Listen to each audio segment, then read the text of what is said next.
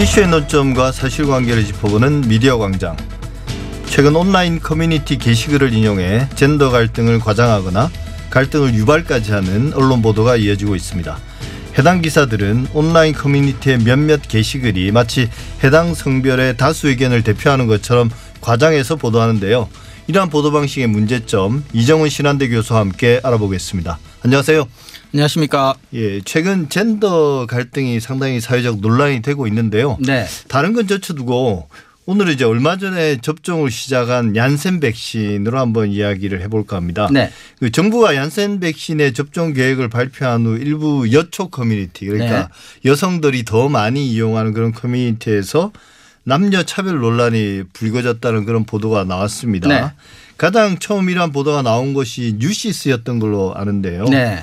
기사에는 어떤 내용들이 담겼습니까? 아, 네. 뉴시스가 먼저 보도를 가장 먼저 한 것으로 보이고 이어서 이제 중앙일보, 세계일보 등에서도 이제 거의 동일한 기사가 나갔는데 그러니까 핵심은 이게 왜 남자들 그중에서 이제 예비군 민방위들만 맞게 하느냐. 그래서 이것이 여자들이 먼저 맞겠다면 나라가 뒤집히지 않았겠느냐라는 이제 익명 사이트의 워딩을 그대로 가지고 와서 마치 이제 얀센을 예비군 민방위 남성들에게만 접종하게 하는 것은 남녀 차별 아니냐라는 여성들의 불만이 많다라는 내용을 예. 일부 말씀하신 일부 여초 익명 사이트에 올라온 게시글들을 통해서 이렇게 이제 갈등이 마치 굉장히 불거져 있는 것처럼 이렇게 보도를 해서 문제가 됐죠. 예, 일단 그 내용 자체는 오해죠, 그죠?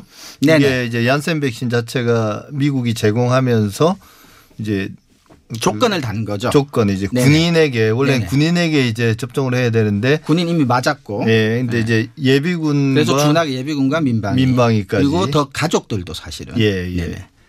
그래서 이제 사실은 예비군이나 민방위인 네. 그 남성들 주로 이제 20대 후반, 30대 초반 남성들이 많이 해당되지 된 않습니까? 거죠. 네네네. 예, 그래서 맞는 건데 그 게시글 자체는 분명히 오해가 있습니다. 남녀 차별이 아닌데. 네네네. 예.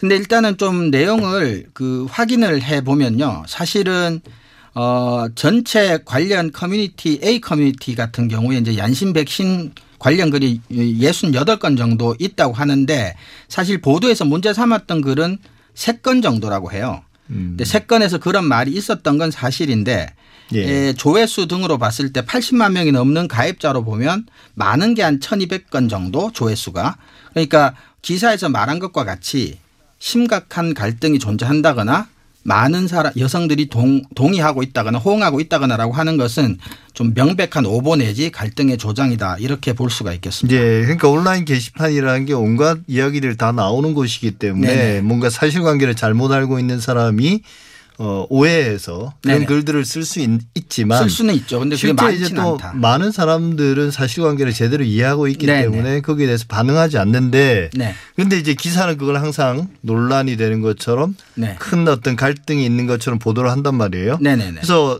그 기사가 올라가자 포털에서 이제 상당히 큰 주목을 받았고 또 이게 일종의 승수 효과처럼 상당한 네. 댓글이 달렸는데요. 네네. 근데 정작 이제 아까 말씀하신 것처럼 그런 여초 커뮤니티에서는 아니 이게 무슨 일인가 좀 의아하다 그렇죠. 그런 반응이 나온다 그러던데요. 네네네. 그래서 이제 이런 것들이 사실은 그 저는 그 특정 언론이 앞서 말한 뉴스원이나 뭐 뉴시스나 중앙일보, 세계일보 등이 젠더적인 이익을 위해서 갈등을 고의로 부추겼다고 보지는 않습니다. 오히려 이건 이제 요즘 그런 류의 갈등들이 클릭이 되니까 소위 말해서 이제 돈이 되니까 예. 갈등을 좀 부추긴 게 아닌가. 그래서 어떤 주제 글을 어떻게 작성할 때 포털과 SNS에서 클릭을 유도할 수 있는지 이제는 큰 메이저 언론들은 정확하게 파악을 하고 있는 것 같고요. 그 파악된 바에 따라 적절하게 대응하면서 나온 결론이 아닌가. 그래서 이것은 젠더 갈등을 상업적으로 이용하려는 예. 그래서 갈등을 부추기는 그래서 갈등을 위해서 갈등을 부추겼다기보다는 상업적 이익을 위해서 갈등을 부추기는 그래서 이것이 이제 한국형 디지털 first 또는 한국형 디지털 대응이 현재 다다른 종착역이 아닌가 아, 저는 예. 이렇게 보고 있습니다. 예, 그 아주 되게 대단히 좀 어, 심각한 네. 어, 진단이라고 할 수 있는데요. 네네. 근데 뭐 그 이전에 사실 사회적 갈등이라는 걸 언론이 어, 좀 이게 심각해지기 전에 미리 좀 드러내고 네. 드러내서 그 문제의 해결 방안을 같이 네. 고민해 보는 게 언론의 중요한 기능 중에 하나 아니겠습니까? 맞습니다. 근데 이제 언론이 이렇게 나서서 없는 갈등도 만들어내는 게 결국 문제인데요. 네. 어, 그래서 이제 최근에 언론 인권센터에서도 온라인 여초 혹은 남초 커뮤니티를 출입처로 삼는 네. 그런 취재 행태를 좀 멈춰달라 이런 제목의 논평도 냈는데 좀 한번 정리해서 말씀을 해 주시죠. 이런 언론 보도 방식이 어떤 점에서 좀 문제가 되는지. 네, 한 서너 가지로 정리할 수 있을 것 같은데요. 가장 크게는 어, 교수님께서 방금 말씀하셨던 민주주의 사회에서 언론이 이제 갈등을 드러내고 해결책을 모색함으로써 사회 통합에 기여해야 한다는 이제 언론의 역할, 사명 같은 것들을 이제 내팽개치고 있다는 점에서 일단은 에, 문제겠고요. 두 번째는 우리가 이제 익명 취재원을 최대한 이제 사용을 자제하라고 하는데 확인 가능하고 책임질 수 있는 내용만 취재해서 보도하라는 이제 요지인데요. 익명 커뮤니티를 활용하는 것은 취재원으로 이것은 익명 취재원보다 더 심한 경우죠. 확인도 안 되고 책임질 수도 없는 기사가 양산된다는 겁니다.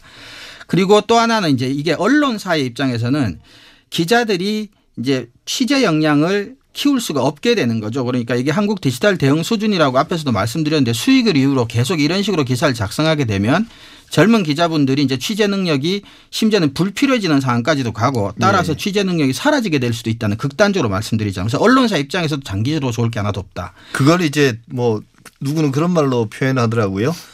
10년 차, 1년 차 기자. 뭐 네, 뭐 그런 표현 저도 그러니까 들어본 적이 기자가 있습니다. 10년 동안 기자 경력을 쌓았음에도 불구하고 기사 쓰는 능력이나 1년 취재 능력은 차이가 여전히 네. 1년 차에 머물러 있다. 네, 그래서 결국은 아마 이런 것이 조금 음, 좀 심하게 표현드리자면은 정상적인 취재라고 할 수도 없고 따라서 정상적인 기사라도 볼 수가 없기 때문에 이런 식의 보도가 주력이 되면 그 언론을 우리가 정상적인 언론이라고 부르는 것도 어쩌면 예. 조금 힘들어지지 않냐. 그래서 결과적으로는 최근 우리나라에서 이제 언론의 이제 신뢰 추락 뭐 이런 얘기 많이 하는데 그런 것들 을 점점 가속화시킬 뿐이다. 그래서 언론 입장에서도 단기적인 이익을 위해서 이런 것들이 이제 지속되고 있다고 보이는데 장기적인 안목에서 조금 자제를 할 필요가 있다 이런 생각이 듭니다. 언론 또한 그런 기사가 중요하다고 생각하지도 않고 사실은 그죠? 그렇죠. 대신 이제 온라인에 포털에 던져서 어, 클릭수를 유도하고 그렇죠.